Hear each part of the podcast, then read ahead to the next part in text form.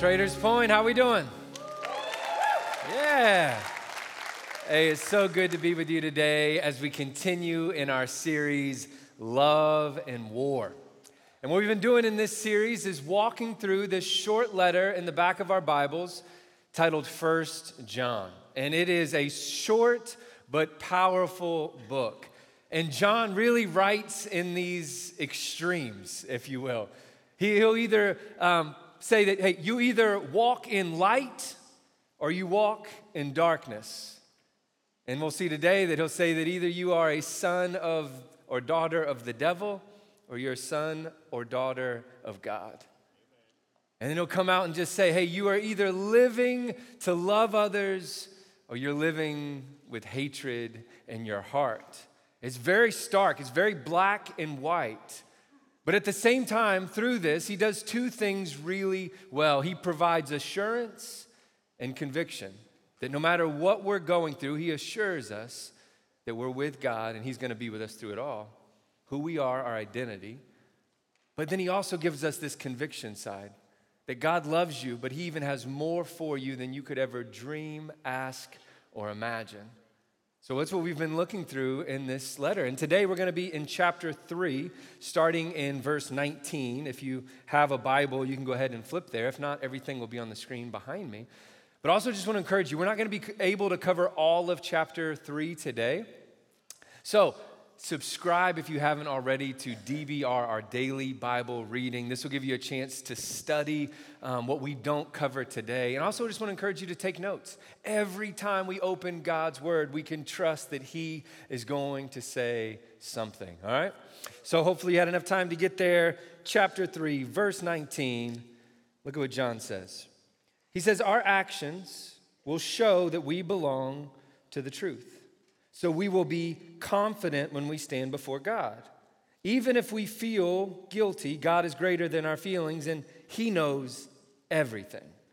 Dear friends, if we don't feel guilty, we can come to God with bold confidence and we will receive from Him whatever we ask because we obey Him and do the things that please Him. So let's go ahead and stop right there. So I I love just the way that John writes here. And maybe at first glance it's hard to tell, but what he's talking about in these few verses here is he's talking about prayer. He's talking about prayer. Did you notice that even the language that he uses there of, hey, when we come before God, when we come before God. And I love that. I think John does a great job, not just talking about what prayer is, but where prayer happens. You see, prayer is when I come into the presence of God. Prayer is when I come into the presence of God. Do you, do you think about that? That there's, there's this moment in our lives where we can break away and step into the presence of God. The prayer is this sacred place where heaven and earth touch, where God and humanity come together. And Paul says, I mean, John says that we can step into this place, into the presence of God. But what I want us to look at today is what is it that's keeping us from the presence of God? You know what I mean? Like, if God is offering this, if God is saying that this is possible, why aren't we spending more time over there?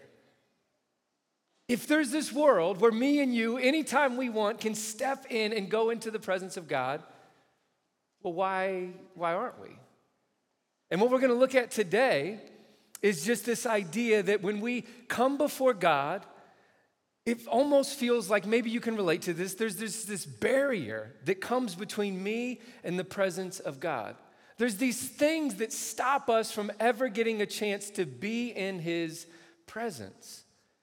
And John talks about a few of them um, in our time together. So, what I want us to do is just walk through one by one and say, hey, what is it in my life that is keeping me from the presence of God? And I think the first one that we would see as we come over here the dramatic reveal, is just the unknown, right? Here's what I mean. When we talk about prayer, there's almost this mystery to it, right? Like, what is going to happen? If I go into this space, what's it gonna be like on the other side? How is God going to meet me? Is there a set of things that I have to do to get into that space? Do I have to say the right words at the right time? What is going to happen when I go on the other side of this? And I think even the way that we talk about prayer makes it look like we don't think about prayer the same way John is talking about prayers. All right, and, here's just an example. We're gonna do this family feud style. All right, so we asked a hundred participants if I'm going to send some prayers, where am I going to send them? Up, right? I'm going to send my prayers up. What does that communicate? That God is not in this space with me. That, that I'm gonna pull up and I'm gonna share and then I'm gonna send these prayers to God and maybe He'll get to them, maybe He won't, but I'm gonna go on with my day and maybe I'll hear from God. But what the Bible talks about is a very different interaction of what prayer is. Like during prayer, we actually get to come before Him, but is that really the relationship that we want? Because maybe, and, and maybe you can relate, that's not what your relationship with God looks like. Maybe it looks more like a text message relationship between you and God. And I know at times I want my relationship with God to be more of like a text message relationship because if I'm being honest, I would much rather have a text message relationship with most people. I was there when the great shift happened. When we went from having to call people and talk to them, and not even on personal cell phones, but on home phones and places of business, you had to call the person. Text messaging was the first time where you didn't have to be present with the person to have a conversation. But in these olden times, I still have the numbers locked into my head because you had to call everyone. 271 4841. This was the number to my house. Because when I would get kicked out in the morning to go out, I could go but I had to call and check in every few hours to let them know that I'm still alive. So I had to have that number. I could have been calling from a payphone in Mississippi, like, right? And I'm not even gonna go into what a payphone is, it's not important. 632 7415, extension 118. This was my mother's work number. Every day when I got off the bus, I had to call her. And I was so thankful that they finally got, a rece- uh, they got rid of the receptionist. Sorry if you were there, if that person. Because you would have to make small talk with this person. You're calling in, you're just trying to say, tell your mom you're alive, and they're wanting to talk. I'm like, I don't want to do this. I don't know what to say. But the worst was when you had to call a friend's house. Your friend didn't have a phone, they didn't have their own line. That only happened on TV shows. You had to call the house and the kid never answered the phone. Usually it was the dad. And he wanted to talk because no one wanted to talk to him. I, guess. I don't know. But you'd answer the phone like, hey, is John there? Uh, yeah, can I, may I ask who's calling? Oh, gosh. Um, Ryan. Ryan, buddy, how you been? Good. What are your plans for the summer? Plans? I don't know, man. Like, I, I'm trying to make some plans right now. If you'd give the phone to John, we could move on with this conversation. But this is that idea, and as that has gone, we've really kind of stepped into that. We love a text message relationship. Like I said, it's the first time where we don't even have to be fully present with the person to have a conversation. I can just send you my thoughts, my ideas, my questions, my problems, now it's on you, and I move on with my day. But that's not the relationship that God wants to have with me and you. You see, we get this idea of when it comes to the Christian view of prayer, during prayer, I'm fully present with God and He is fully present with me. I want you to think about that. That God has said, because of the work of Jesus, that we have direct access to Him that any time of day that we can step into that place and He is fully present with us. And here's the thing we, we believe God to be fully present. He's omnipresent, He is in all places at all times. But it's on me and you to be able to want to be in that space, to want to be fully present with Him. Because even though it's it's, he's accessible, it doesn't mean we're taking advantage of it. And even though he's omnipresent, even though he's with us, it can feel like we're not with him. Like, have you ever been in a room with a bunch of people but still felt alone?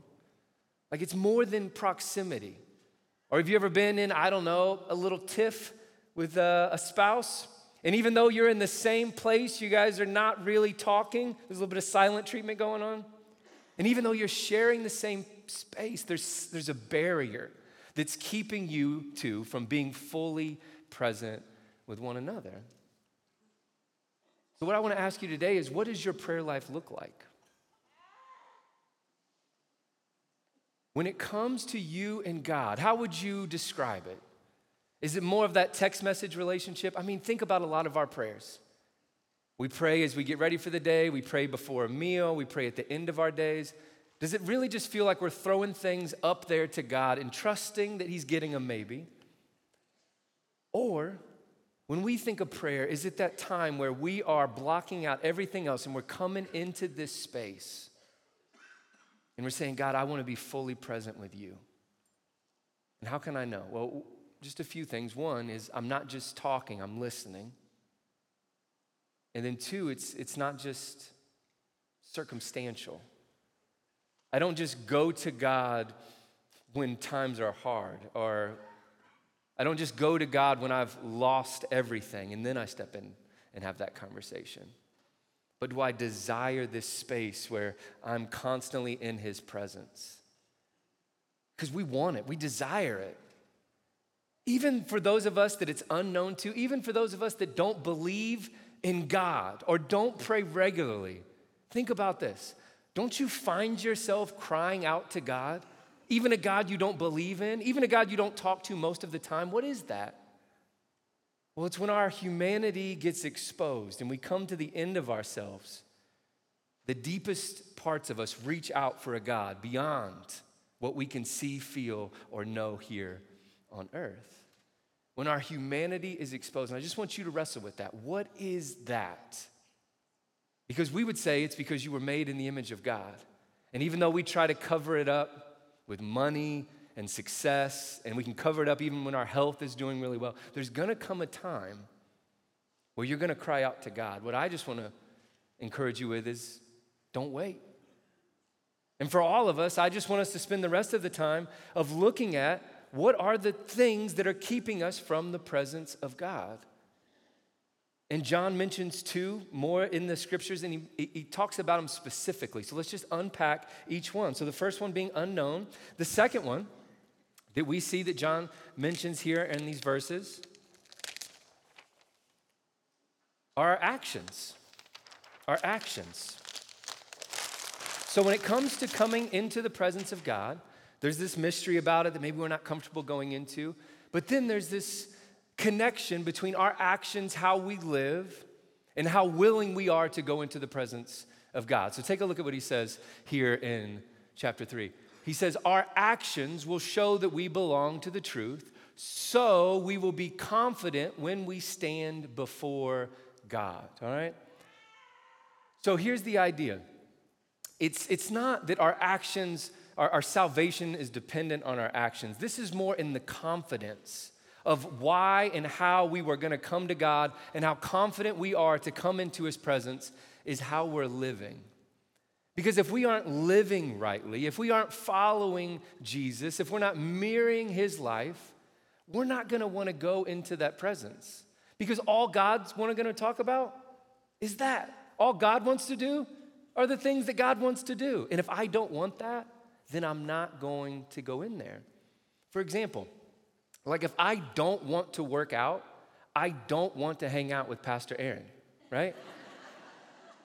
it's gonna come up, even if he tries to slide it in a different way. It's gonna happen. It's never, hey, bro, you wanna go sit down somewhere? It's, it's just not. He's, he's like, hey, do you wanna go strap a bunch of weight on us and go for a really long walk? No, I don't. and they tricked me for the last time, Pastor Aaron and Pastor Kyle, the end of the year. They did this Christmas workout, and it was a horrible gift. Um, where they made up a workout. One, I don't think they're qualified to be making up workouts. You know what I mean? So I was a little skeptical. But we go through this, and they're walking me through. We're to do this and this and this and this. I'm like, okay, yeah, I'm not doing that. Um, and then I'm standing next to this guy, and one of the things is to climb this rope from the floor about, I don't know, 100 feet in the air. And he said, Do you think you can do that? I said, I don't know, but we won't find out today. Uh, today won't be the day. But here's the idea our actions, they, it's not only our actions keep us from loving other people really well, our actions, they actually keep us from experiencing more and more of God's love. When we're not living rightly, we don't want to be around a God that is completely right and holy and other. And the way that he talks about it here is, is that the, as we begin to follow Jesus, our actions should actually change. It's not overnight, and maybe you've thought that, and you're a little bummed out that it wasn't an overnight type of a thing. But look at the way that John talks about it in verse 9. He says, No one born of God makes a practice of sinning. He's not saying that anyone who follows Jesus doesn't sin. He says he doesn't make a practice out of it, doesn't justify it, doesn't explain it away. For God's seed abides in him, and he cannot keep on sinning because he has been born of God. So I love the picture that he uses here of a seed. And if you were here a few weeks ago, we kind of used this illustration. But here's what's happening. What John's talking about here is this idea of justification and sanctification. So, justification, it's that moment you place your faith in Jesus you repent from all things and you begin to follow him. And it says, at that moment, God plants his seed in you. you the old you is dead, the new you begins to come alive, and the Spirit comes in a seed. You're justified. But then, what the rest of your life, from now and for, for keep going, it's called sanctification. And this is the process of that seed growing. And what he's saying is that as that seed grows, it bears more fruit. And as that seed grows, it takes up more and more space in our life where it makes it harder to sin. We don't desire to sin as much as we once did because we are enjoying the life that God has for us. And our actions are mimicking His and we're following Him. And as time goes, we grow not overnight, but as a seed grows and begins to blossom and takes up more and more and more and more and more space. We bear more of his fruit from his seed. And when does that seed stop growing? Not on this side of eternity. So John says, hey, be mindful of your actions because they could be the things that are keeping you from going into the presence of God. And then he uses, in true John fashion, he's going to create two extremes. He's going to look at two different people and look at their life and their actions. He's going to present a guy named Cain and he's going to present Jesus. So, so take a look at what he says. He says, This is the message you have heard from the beginning. We should love one another. We must not be like Cain, who belonged to the evil one and killed his brother. And why did he kill him? Because Cain had been doing what was evil, and his brother had been doing what was righteous. So, the first example that John gives here is that he says, don't be like Cain. And Cain, who was the son of Adam and Eve, he had a brother named Abel. And Cain and Abel, they grow up and then they are going before God to present him with this sacrifice. And Abel, his brother's sacrifice, is accepted, and Cain's is rejected. And Cain gets so angry, so frustrated, that in a fit of anger, he actually kills his brother. He actually kills his brother. And did you notice why he killed his brother, what it said? He said he killed him because he was doing what was right. And I think some people here, somebody needs to hear this that you are living a godly life. You are trying your best to follow Jesus. And it feels like you're creating tension in your relationships. It feels like you're losing a little bit. It seems like you're not as accepted as you once were. And I just want you to know why that is. It's because it is really happening. That there are some people that the closer you get to Jesus, the more uncomfortable they will be with you. And that is not a sign for you to stop anything. That is why Jesus gave us the warning. Like, it's, it hated me. The world hated me. It's going to hate you too. So I just want to give you the courage from this stage to say, hey, keep going, keep trusting it.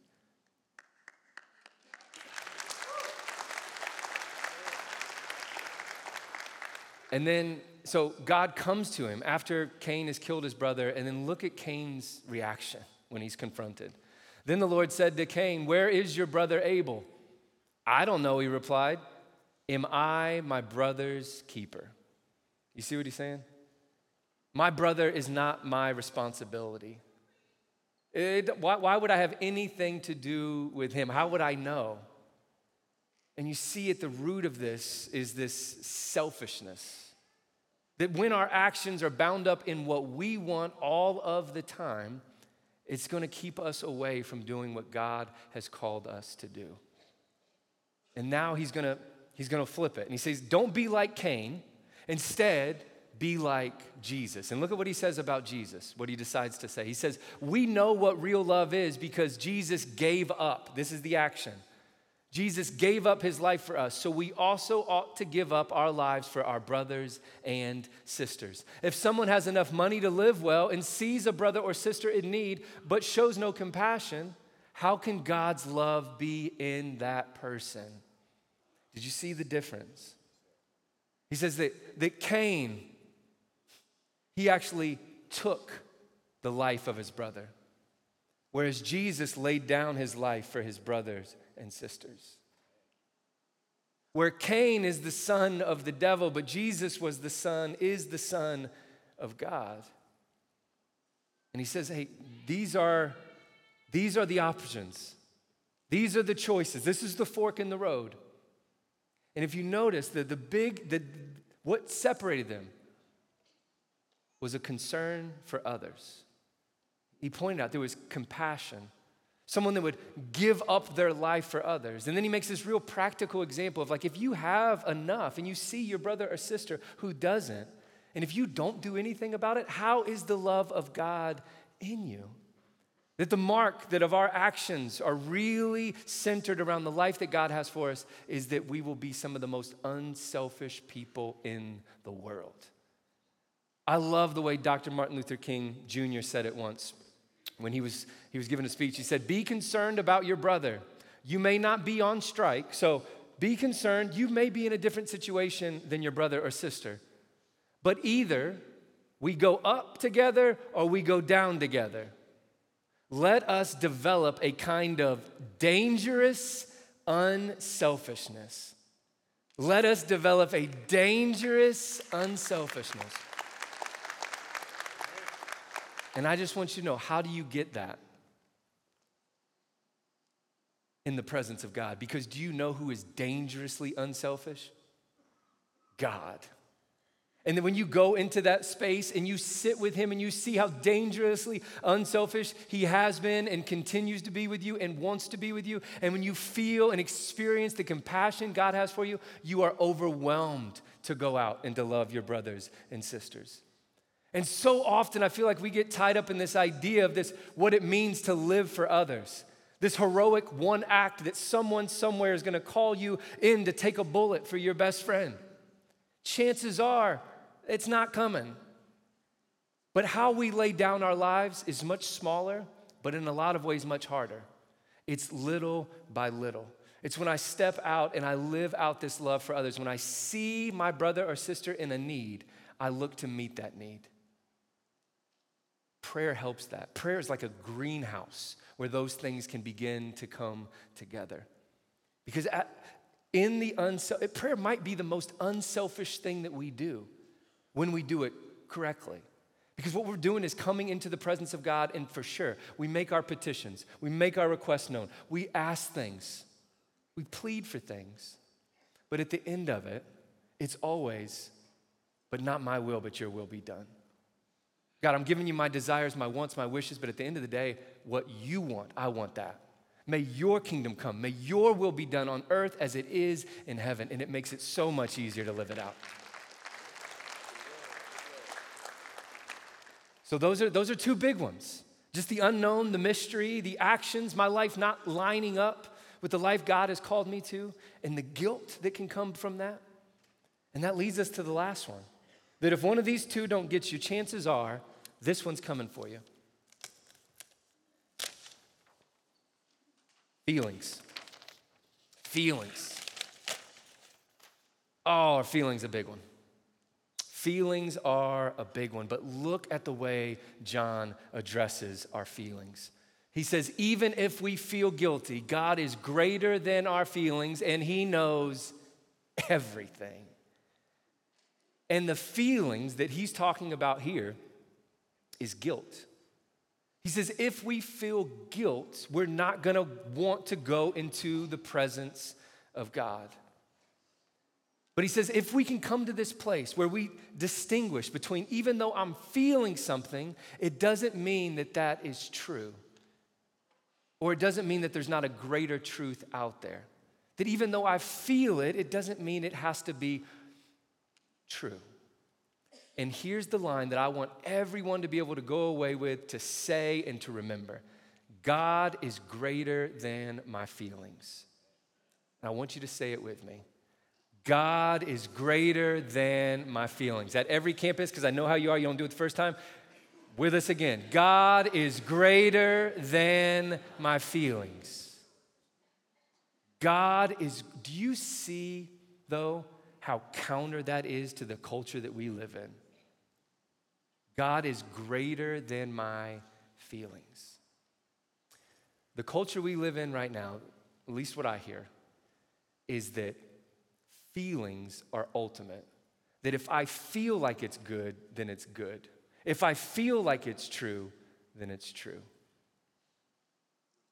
And the further we dive into that ideology, the further we push ourselves away from God and being in His presence. We are exchanging fleeting feelings for the faithfulness of God and we are going to lose over and over and over again.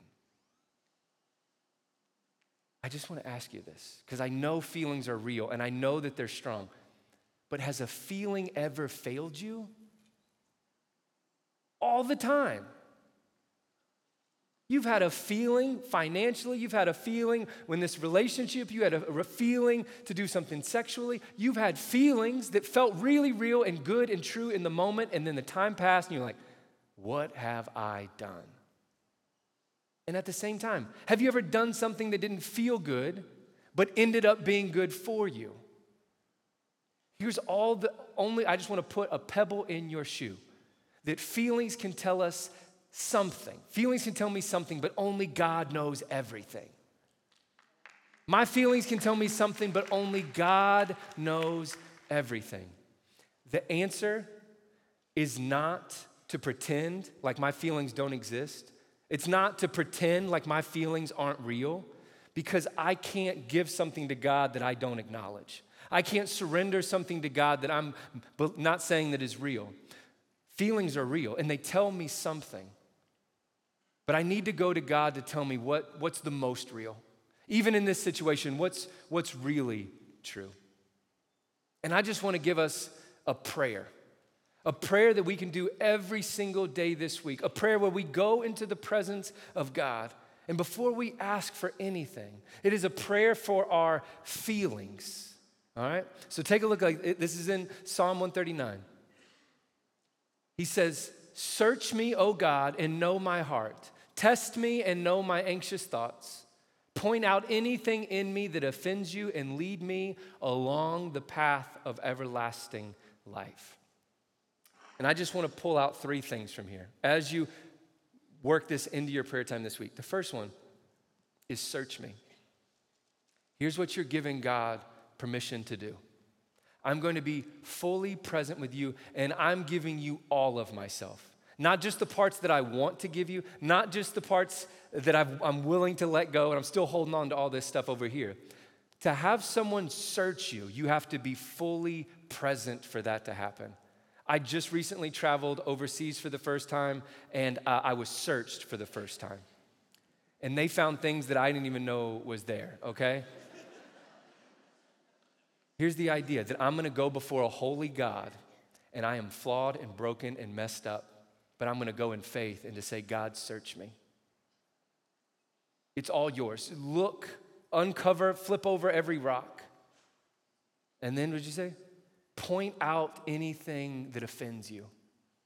Here's this idea that I could be doing something that is offending God, but it doesn't feel wrong. It doesn't feel like I am, so I'm still doing it. But in these times of prayer, when I come into His presence, He reveals to me, like, I know you think this is okay, but I actually have something better for you. And I'm gonna ask you to stop doing that and start doing this. And you're giving Him, hey, God, you're greater than my feelings, so if it doesn't even show up on this side, God, I, I trust you to point it out to me and then lead me. Don't just leave me in this moment of conviction, but God, lead me so that I can cling to you and I will walk with you to the way of everlasting life. So I'll walk with you into your presence. If we don't feel guilty, we'll be able to step into all of these places. But do you feel guilty? Do you feel like there's no way that you could go before God? And I just, I just want to encourage you what's on the other side. If we can get past that place, if we can work through uh, the unknown and the actions on our feelings, look at what God says is, is on the other side. He says, Dear friends, if we don't feel guilty, we can come to God with bold confidence and we will receive from Him whatever we ask because we obey Him and do the things that please Him. On the other side of this, this is what the Bible would call the abundant life. What's on the other side of this is true and real connection, the relationship that Jesus died for me and you to have. But the problem that so many of us struggle with is how do we get to the other side? And so many people have tried so many different things that I just want to be in the presence of God. I feel it and I desire it, but I just don't know how to get past these things. And so we spend our lives, if it's just unknown, maybe if I could just know a little bit more, then I would want to go back there.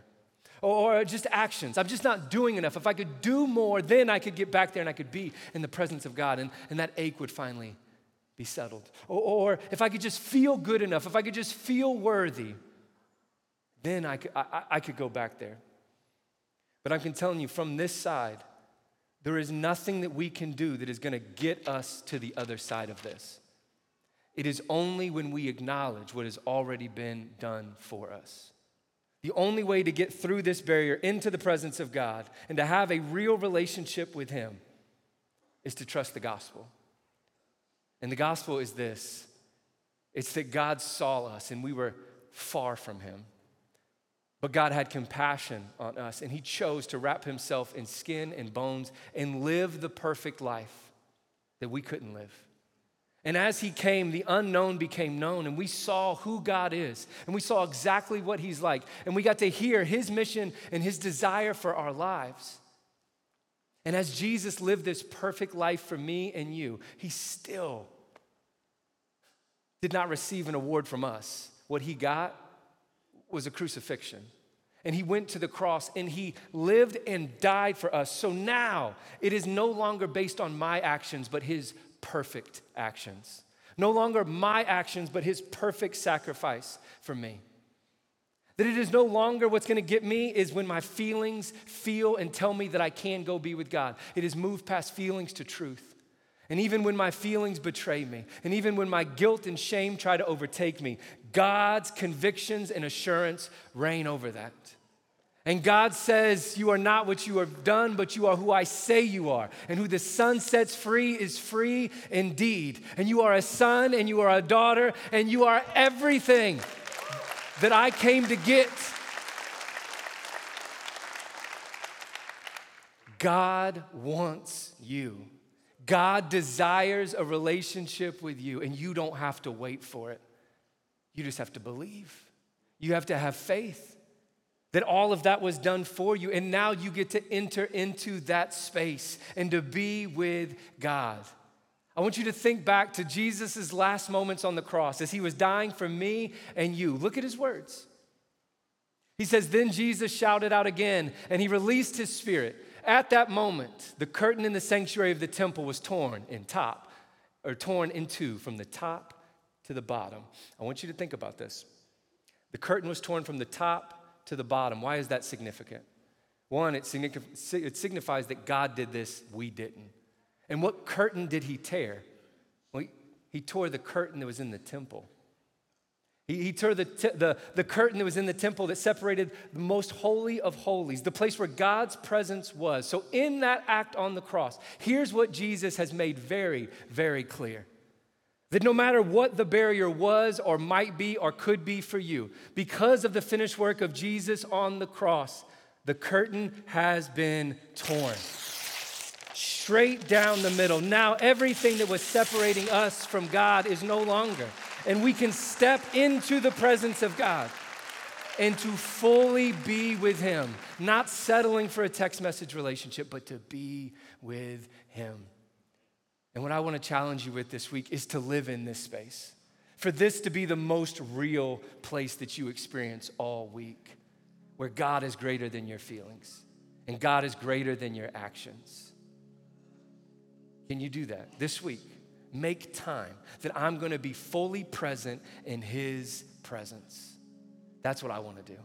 That's where I want to be. And I know that's where life changes. And I know where that dangerous unselfishness is. I know where that compassion is. I know where that love and strength to move forward is. It's in His presence, it's being with Him, it's believing and trusting that there's a God of this universe and He wants to be in your presence. And so, what I want to do right now is just create a time just for that, for you to be in His presence. And you don't have to move, you don't have to go anywhere.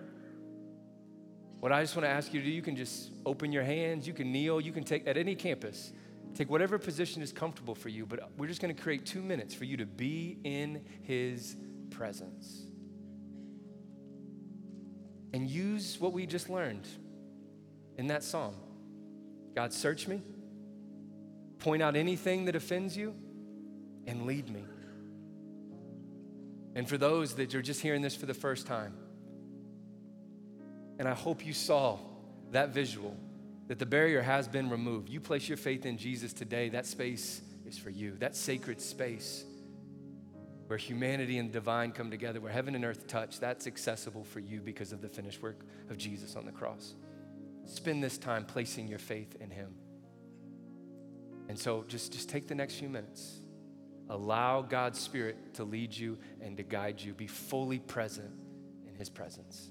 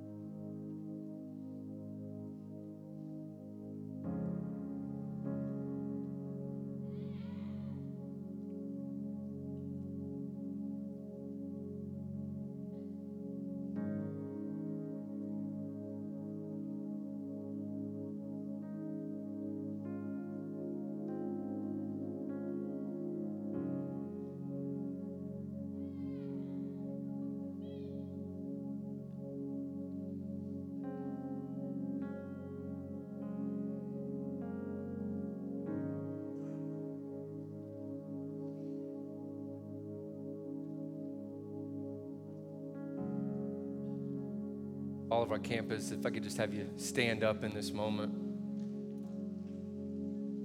Hope you enjoyed that time. I pray God revealed something to you as you offered yourself. And what we want to do right now is just go into a time of prayer and a time of worship. And if you, if you would, just at all of our campuses, would you go ahead, just bow your eyes, close your heads as we pray.